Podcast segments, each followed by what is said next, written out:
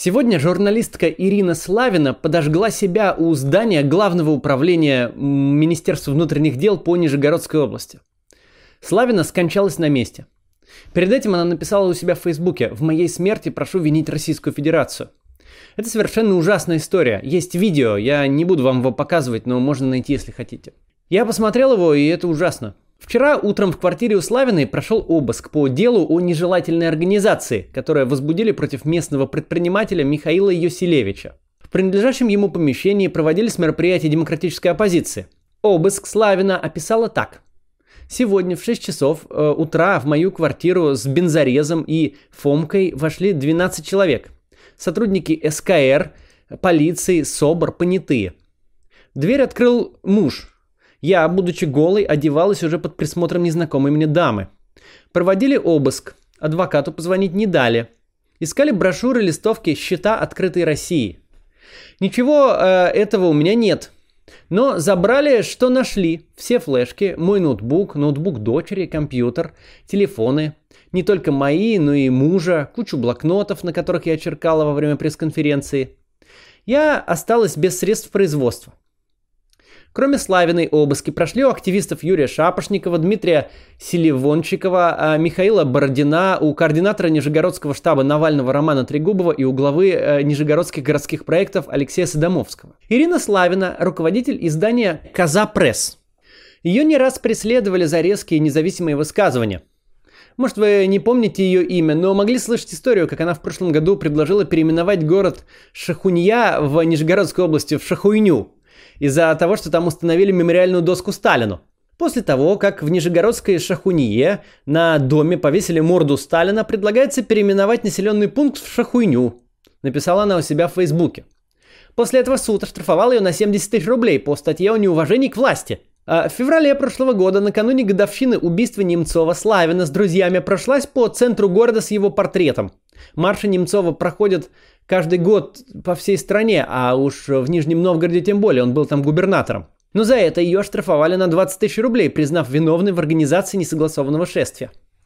За незаконное содержание в камере предварительного заключения ей была присуждена компенсация в размере 1000 рублей. В том же 2019 году Славину оштрафовали на 5000 рублей за репосты публикаций, в том числе собственных, про приезд в Нижний Новгород Евгения Ройзмана для выступления на форуме «Свободные люди», а также про домашний арест экс-координатора «Открытой России» Анастасии Шевченко. В марте 2019 года ее вызывали в прокуратуру из-за упоминания в публикациях правозащитного центра «Мемориал», уже в этом году на Славину составили административный протокол о распространении заведомо ложной информации о коронавирусе из-за публикаций о жителе города Кстова, который по возвращении из Испании контактировал с другими людьми, не соблюдая карантин, несмотря на подтвержденный коронавирус. И вот вчера последняя капля. Обыск, который никогда не должен был состояться, но случился из-за того, что силовики решили запугать оппозицию в Нижнем Новгороде. Этот обыск довел Ирину Славину до самоубийства. Ей было 47 лет. У нее осталась дочь. Я полистал ее Facebook. Оставлю его в описании, почитайте и вы. Это обычный, честный, хороший человек, который оказался в сложное для своей профессии время, в сложном месте. Но просто честно и спокойно жил и выполнял свою работу. Вот она недавно пишет о том, как мечтала бы посмотреть исторический памятник и радуется сувениру, который ей оттуда привезли. Восхищается цветами ниток из кашемира, из которых собирается что-то связать. Участвует в поиске пропавшего ребенка. Пишет об австралийских пожарных, ну и, конечно, пишет о политике. Политические репрессии бывают разные. Далеко не всегда это расстрел и посадка в тюрьму на длительный срок. Не все режимы так делают. Некоторые, такие как наш, пытаются сломить людей арестами, штрафами и обысками. На фоне многочисленных э, приговоров иногда кажется, что штрафы, административные аресты и обыски это что-то такое лайтовое, типа почти как штраф за неправильную парковку. Общество перестает возмущаться этим, принимает, типа, мол, ну да, вот, э, вот так они ведут политику, так типа защищают свою власть, штрафуют и сажают на 15 суток или обысками запугивают, или домашний арест. Но ведь не посадили же в тюрьму, не убили, не избили, тогда все нормально. Все перестают на это вообще обращать внимание и как-то реагировать. У силовиков развязываются руки от такой реакции. А что такое обыск? Представьте, вы у себя дома спите, в 7 утра вашу дверь выпиливают болгаркой, и в квартиру врывается много незнакомых людей, которые начинают рыться в ваших вещах и искать что-нибудь запрещенное. Смотрят все и везде. Залезают во все ящики и шкафы, иногда издеваются словесно, может быть камера из телевидения. Могут и избить или как-то скрутить, как сделали вчера с некоторыми из тех, кого обыскивали. Это продолжается несколько часов. Потом менты забирают все электронные приборы, комп, телефон, все флешки, причем все компы и телефоны, которые есть дома, даже если они не ваши. Обычно забирают также все наличные деньги и уезжают. Имущество свое вы никогда больше не увидите. Помните, была более года назад такая же история, серия обысков у всех подряд кандидатов в Мосгордуму. Их запугивали перед митингом в Москве тогда. Тогда обыск прошел и у Дарьи Бесединой. В квартире ее родителей э, вот тоже провели обыск, изъяли всю технику, которая была. Ее родителей, ее брата, ее компьютер, который там был. Изъятую тогда технику до сих пор не вернули, несмотря на все усилия адвоката и периодические э, ходатайства, которые он пишет, или даже иск в суд, по-моему, был, чтобы признать этот обыск незаконный и все вернуть. И ее не вернут никогда. Возможно, ей уже давно пользуются дети следователей, ведущих дело. Возможно, она продана, эта техника, а доход положен в общак. А может, просто лежит на складе. Речь идет не о миллионерах. Людям часто непонятно, где вообще взять новую технику, но главное, конечно, не это. Главное то, что ты ощущаешь себя совершенно беззащитным перед государственной машиной, которая на тебя наехала, хотя ты ничего плохого не сделал. Справедливости искать негде.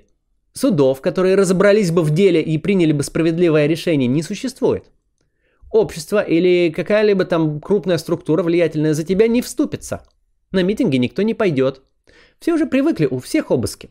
Навального только что вообще чуть не убили боевым ядом, а тут ты со своим изъятым компом. Хорошо, если есть структура, в которой ты состоишь и которая поддерживает. За беседину вписывались и мы, и Яблоко. На следующий же день из-за этого случая все старейшины Яблока вышли на митинг. Явлинский занимался этой темой и помогал, мы с Варламовым помогали. Быстро собрали деньги, чтобы купить новую технику и дверь восстановить, которую выломали э, у нее в квартире, у родителей ее в квартире. А если союзников и сторонников нет в таком количестве? А если ты еще и не очень психологически устойчивый человек? Даже психологически устойчивым людям сложно жить в атмосфере постоянных рисков и страха, когда нужно следить за каждым своим шагом, пугаться от утренних звонков в дверь и внимательно смотреть по сторонам, когда ходишь по улице. Я во время выборов и в острые моменты хожу на психотерапию всегда. Но я имею возможность это делать и знаю вообще про такое и использую. А если кто-то не имеет возможности и не знает? Людей оставляют без средств к существованию. Когда по бесконечным штрафам или абсурдным искам забирают все деньги со счетов и арестовывают имущество, людей держат в изоляторах месяцами по административным делам. Представьте себе, что такое изолятор вообще 15 суток. Все думают, а, 15 суток фигня. Но представьте, вот вы застряли в лифте без связи с незнакомыми людьми на 15 суток с возможностью выйти оттуда на 30 минут в день. Ну да, чуть увеличенном лифте, где можно лечь. Но тем не менее, это вот такие вот стесненные условия на все 15 дней. Людей держат в страхе и проводят вот эти обыски. Напомню, речь идет о законопослушных людях, которых преследуют только за то, что они имеют другую политическую позицию. Что они против Путина и против его политики. За это вся государственная машина от участкового до главы полиции в регионе, включая суды, прокуратуры, следственные комитеты, на них наваливается, чтобы превратить их жизнь в ад, у Ирины Славиной обыск вчера прошел по делу о нежелательной организации, возбужденного на другого человека. Во-первых, сама эта статья абсурдна, и она политическая. Что за нежелательные организации такие? Почему кого-то надо в уголовном порядке преследовать за сотрудничество с ними? Во-вторых, применяется эта статья неверно, даже если вдруг посчитать, что окей, она есть. Она применяется неверно. Эта статья действует против иностранных организаций, а «Открытая Россия» — это российская организация, которую делает российский гражданин Михаил Ходорковский. Она не иностранная и под статью не подпадает. В-третьих, дело открыто на человека, к которому Ирина не имеет никакого отношения, как и другие, у кого был обыск, тоже к нему отношения не имеют, как и к «Открытой России». Эта организация в Нижнем Новгороде вообще не работает, не существует. В-четвертых, чего по такому поводу вообще обыск проводить? Что можно найти дома? Листовки, что ли, какие-то? Ну, сидел какой-то хер, типа генерал или губернатор Нижегородской области, или как ФСБшник какой-нибудь крупный, какой-то пожилой мужик, который за Сталина и твердую руку, и он такой постановил, давить надо эту всю нечисть. Все дружно взяли под козырек и пошли проводить незаконные обыски, на которые не было никаких оснований у людей, просто чтобы на них надавить и все. И вот довели 47-летнюю честную журналистку до самоубийства, до самосожжения – Представьте себе, самосожжение человек совершил. до чего ее довели эти политические репрессии, которые на нее свалились. Произошедшее ужасно. Мы не должны об этом забыть. На месте гибели Ирины возник стихийный мемориал ее памяти. Мне вот прислали э, сейчас фотографии. Если вы из Нижнего Новгорода, то приходите туда и оставьте цветы или свечи, ну или портреты, если у вас есть. А если вы не из Нижнего Новгорода, то в описании будет ссылка. Если вы хотите отправить туда цветы, то вы сможете это сделать. Волонтеры их разместят на мемориале. Я надеюсь, что коллеги Ирины, журналисты, проведут расследование и узнают имена всех тех, кто стоит за этим преступлением – доведение Ирины до самоубийства. Это уголовная статья. Так как тут это совершено группой лиц и по предварительному сговору, то наказывается это лишением свободы на срок от 8 до 15 лет. Виновные, а именно те, кто выписывал постановления на обыски, судьи, которые их одобряли, судьи и следователи, которые преследовали Ирину раньше – те, кто организовывал и отдавал э, все вот эти вот указания, вот этот какой-то первоисточник, который решил, что давить надо нечисть, все они должны понести наказание. Не сейчас, так потом. Сейчас важно собрать их имена и всю информацию о них. Все это есть в соответствующих документах. Наша страна не должна быть страной всевластных КГБшников. Нам нужна такая власть, которую мы будем уважать, и такие силовые структуры, которые будут нас защищать, а не заниматься такими вот политическими репрессиями. Нам предстоит с вами это изменить. Это будет непросто, но мы должны попробовать. Еще очень важно, если у вас когда-либо возникали мысли о самоубийстве, или тем более, если они возникли у вас сейчас, пожалуйста, немедленно обратитесь за профессиональной помощью. В описании я оставлю ссылку на Центр помощи мэрии Москвы в таких ситуациях. Там телефоны. Сразу же туда звоните. Ничего не стесняйтесь. Они ровно для того и есть эти телефоны. И люди там сидят и получают зарплату ровно за тем, чтобы вам в такой ситуации ответить. Так что просто позвоните туда. Звонить можно из любых регионов, не обязательно быть москвичом.